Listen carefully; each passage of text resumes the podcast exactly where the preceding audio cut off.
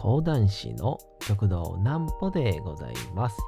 皆様、2月の12日も大変にお疲れ様でございました。お休みの準備をされる方、もう寝るよという方、そんな方々の寝るおともに寝落ちをしていただこうという講談師極道南歩の南歩ちゃんのおやすみラジオ。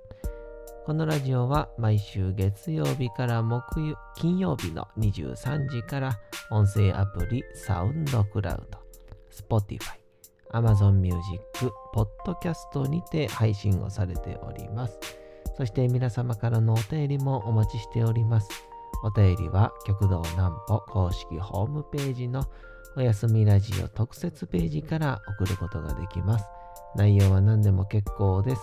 ねえねえ聞いてよなんぽちゃんから始まる皆様の日々の出来事や思っていることなどを送ってください。え、送ってくださったご希望の方にはなんぽちゃんグッズをプレゼントいたしますので、住所、お名前もお忘れなくと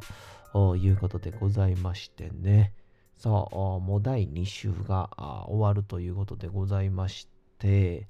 さあ、えー、無事ね、昨日、あの、一瞬問題が起きた、あの、Amazon Music に、えー、Music Prime ですかに上がってないっていう、ちょっとハプニングが起きたんですけども、今朝なったらね、えー、無事に上がっておりましたんで、まあ、一安心というところで、まあ、結構ね、えー、Amazon Music の方で、えー、聞いてくださってる方が多いんだなということが分かったねみたいな話をちょっと、えー、プロデューサーのありかともしてたんですけど、えー、本日はですね、え以前言うておりましたあの着物の件ですね、え予約というか下手に行ってまいりました。えー、その着物のことについてのお話を今日はちょっとしようかなとも思います。えー、それではその前にこちらのコーナーに行きたいと思います。行きましょう。なんぽちゃんの明日は何の日？さて、えー、明日でございますね。2月の13日ですね。さあ、2月の13日、1つ目が、これね、結構ね、興味深かったんですけど、名字制定記念日ということでございまして、1800の75年2月の13日、明治政府が平民名字必勝義務令を布告し、平民名字必勝義務令すべ、えー、ての国民に対し姓を名乗ることを義務化したことにちなんで制定された記念日。だから昔は名字ってなかったんですよね。太郎吉とか、えー、喜平とか、喜太郎とか、それだけしかなかったんですよね。で以前は貴族、武士、士族、ごく一部の国民だけに名字の使用が許されておりましたが、1870年に出された平民名字許可令を機に一般国民も名字を持つことが可能となりました。が、当時は名字をつけたら余計に税金を課せられるのではないか。名字をつけた途端不幸が訪れるなどの噂や警戒からなかなか名字をつけようとはしなかったそうです。また名字をつけたとしても女性と一緒にいるのが好きだから女楽。女に楽と書いて女楽。お酒を飲んだ。ろれつが回って舌を巻くから坂巻きなど、えー、名字をお飾り的なイメージで割とノリでつけるケースも多く。面白いですね。ノリでつけるケースも多く。浸透していくまでには時間を要したそう、えー、名字に関する雑学。えー、ちょっとした雑脱線になるので、お時間があるときは、これ読まなくてよかったですね。えー、名字で最も使われている漢字ということで、日本にある名字は2017年時点で約12万種類あると。で、人口の多い中国でも500個ほど、えー、ヨーロッパでも6万個ほどで、12万種ってのは日本ぐらいしかないということですね。えー、日本の名字の約8割は地名や地形に由来をしている。名字の使用漢字頻度のトップ3でございますね。第3位、山。第2位、富士。あの藤田の富士とかですかね。で、ナンバーワン、田んぼの田。ってことで、結構ね、山とか山中さんとかね、山本さんは、その、いわば川とかいろんなものに挟まれた中で、えー、一番こう権力を、言ったら山、川、そして田んぼ、全部がある土地に住んでいるっていうのは、いわゆるその地域の、まあ、領主さんであったり、まあ、いわゆる勝ち組ですよね、土地を持った。その辺りの方々の、えー、名前が山中やったりするらしいですよね。なんか、最近あの NHK でね、あの、古舘さんが MC のそんなんがあったりもしますけど、あれ結構面白いんでね、もしよかったら見てください。えー、世界ラジオデーでございます。まあ、なんぼちゃんのお休みラジオでございますからね。1946年2月の13日、国連によって国際連合放送が開設されたことにちなんで、記念日に制定された国際デーの一つ。国際表記ワールド・レディオ・デイ。メディアとして活用されているラジオに関して、その重要性を再認識すること。放送事業者間のネットワークづくりを広げていくこと。電波網などの国際協力を強化していくこと。しっかりしたアクセスを確立していくことなどが提唱されています。ということで、えー、ラジオでございますから。だから、あの、戦時中とかはね、今でこそね、ああいうテレビはあったりとかネットもあるし、まあ今本当どんどん進化してますけど、もうテレビがみんなに普及したのっていうのは、いわゆるあれですからね、映画のあの、オールウェイズの世代ですから、それまでは全部ね、ラジオやったわけですから、えー、ぜひとも皆さんね、あのー、今の時代、意外とラジオが、えー、面白かったりしますんで、まあ、今回今、あのー、流行っているあのクラブハウスもそうなんかもしんないですね。うん、ラジオぐらい聞けて楽に聞ける。でもラジオほど、まあなんて言うんでしょう、ちょっと気合も入ってないというか、いい意味でなこう楽しい感じというか、まあ、何の計画性もない感じ。あんな感じがもしかしたら今求められてるんかもしれませんね。さあそんなわけでございましてね、今日は先ほど言いましたように、着物をですね、えー、作りに行ってきました。えーまあ、着物といってもね、一重にもう、なんて言うんでしょう、ピンからキリがあるってことはまだわかるんですけど、ねえどこに行ったらいいかもわからないし、えー、どういう店がいいかもわからないし、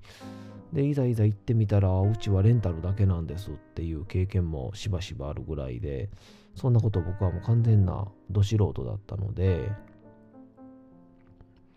この前ね、あの、ラジオでも、うん、全部で、2回か3回言いましたけど、あの、着物のね、カラー診断に行ってきて、あなたはどんな色がいいですよ、みたいな話を、えー、したんですけど、で、その上でその色を元にですね、えー、なんかいいと場所ないかなと思って、えっ、ー、とですね、まあ、最終的に、えー、行ったお店がですね、えー、着物サロンリンっていうね、あの凛とする凛、着物サロンリンっていうところに行ってきまして、で、そこがですね、あの、いざ入ってみたら、一応ね、ネットとかでね、調べると、まあ、あのー、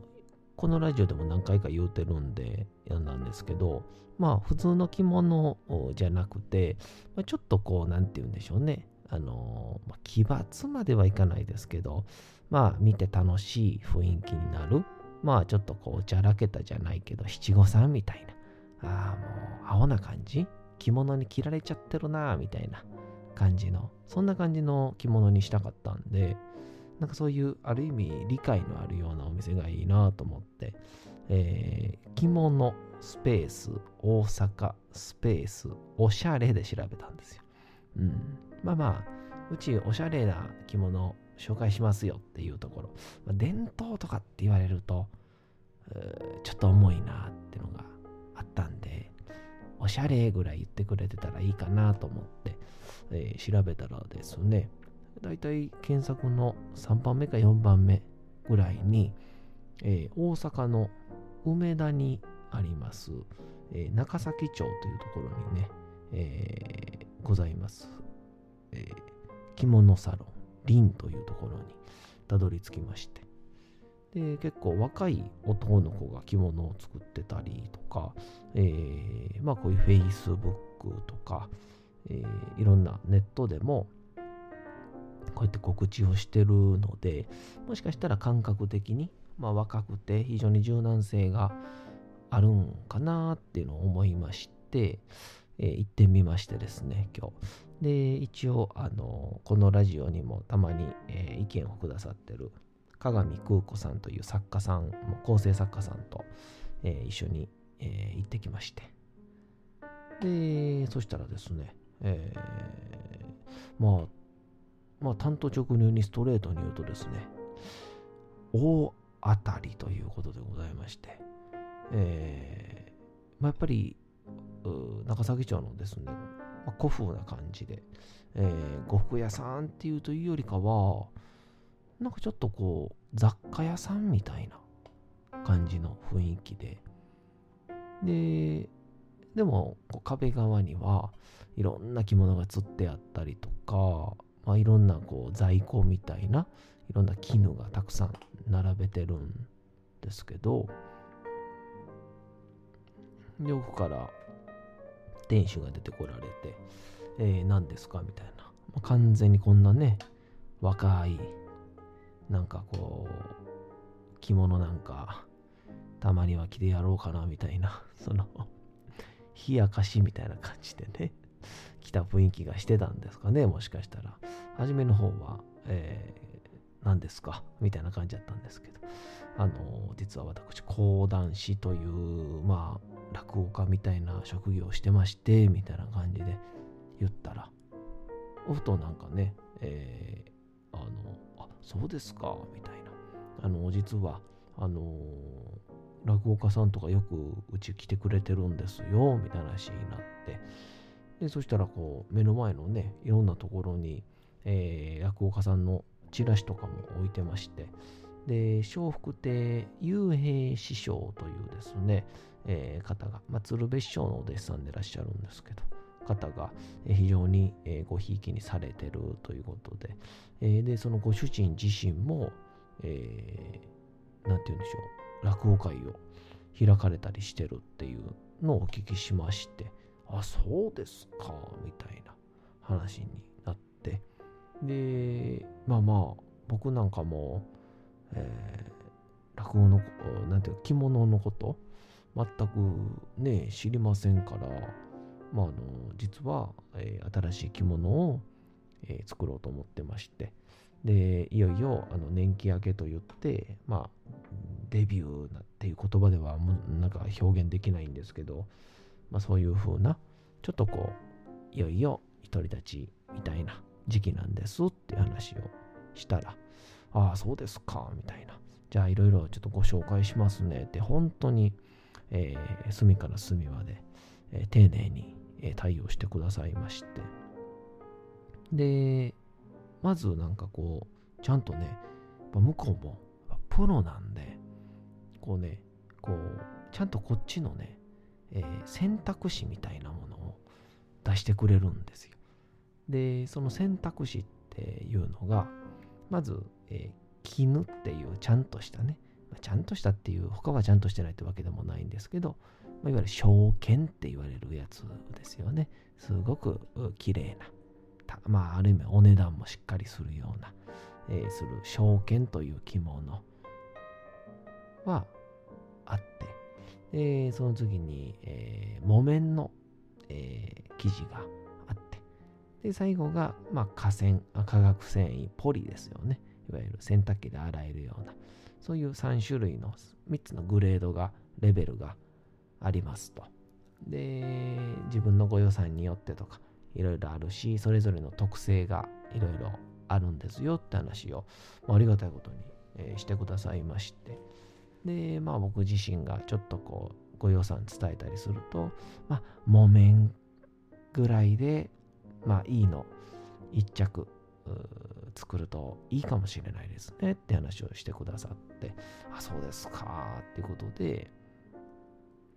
木綿のですね、えー、その、なんて社長さんが、えー、持ってらっしゃる店主さんがあ置いてる絹を、あ絹じゃないわ、え木綿を紹介してくださって、で、これね、ラジオで聞いてくださってる方はわかると思うんですけど、えー、僕が求めてる色はですね、あの、いわゆる、え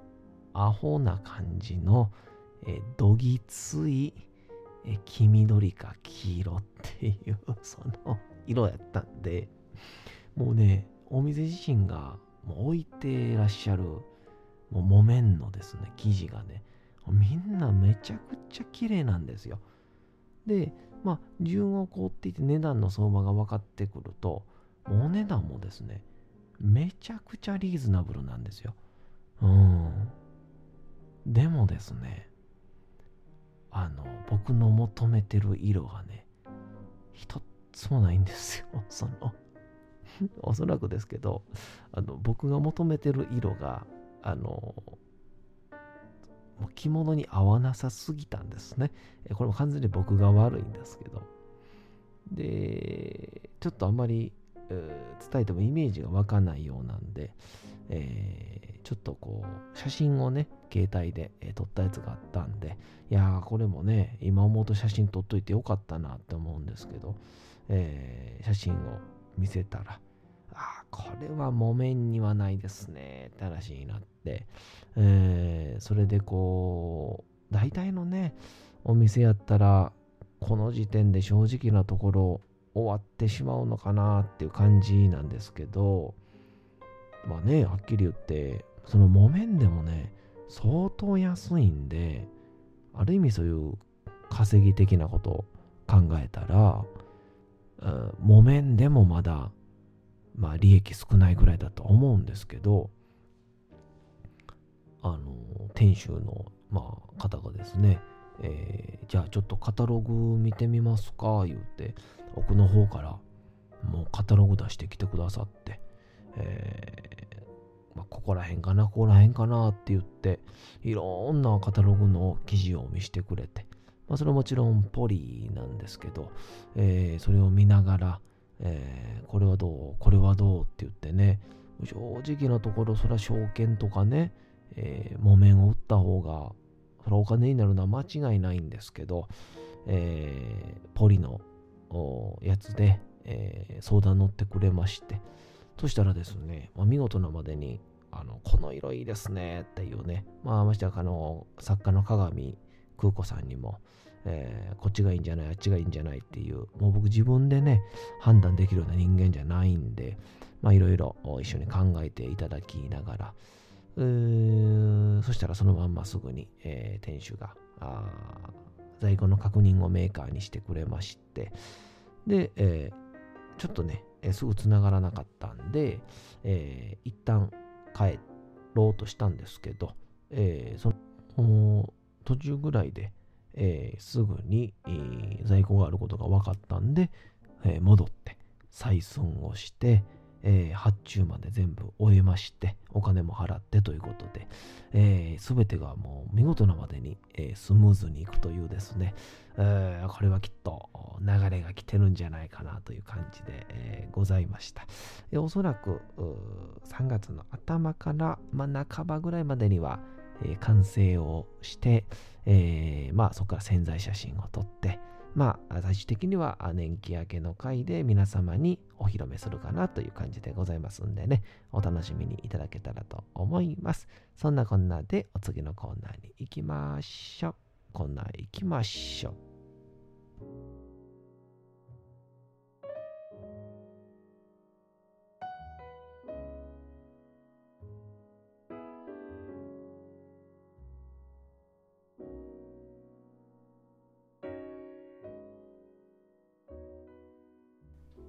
さて、時刻はうとうと朗読会の時間でございます。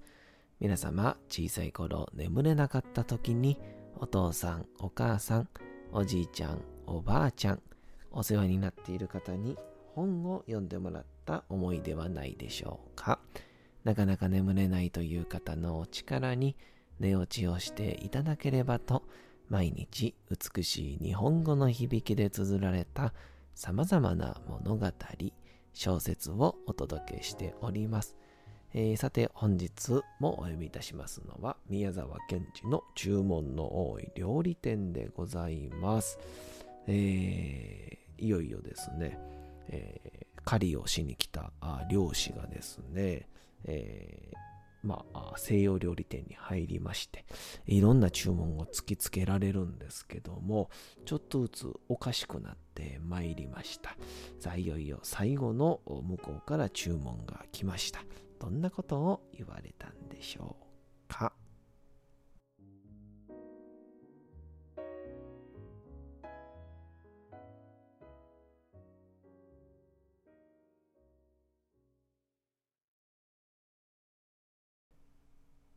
注文の多い料理店宮沢賢治いろいろ注文が多くてうるさかったでしょう。お気の毒でした。もうこれだけです。どうか体中に壺の中の塩をたくさんよく揉み込んでください。なるほど立派な青い瀬戸の塩壺は置いてありましたが、今度という今度は、二人ともぎょっとして、お互いにクリームをたくさん塗った顔を見合わせました。どうも、おかしいぜ。僕も、おかしいと思う。たくさんの注文というのは、向こうがこっちへ注文をしているんだよ。だからさ、西洋料理店というのは、僕の考えるところでは、西洋料理を来た人に食べさせるのではなくて、来た人を西洋料理にして食べてやるうちということなんだ。これは、その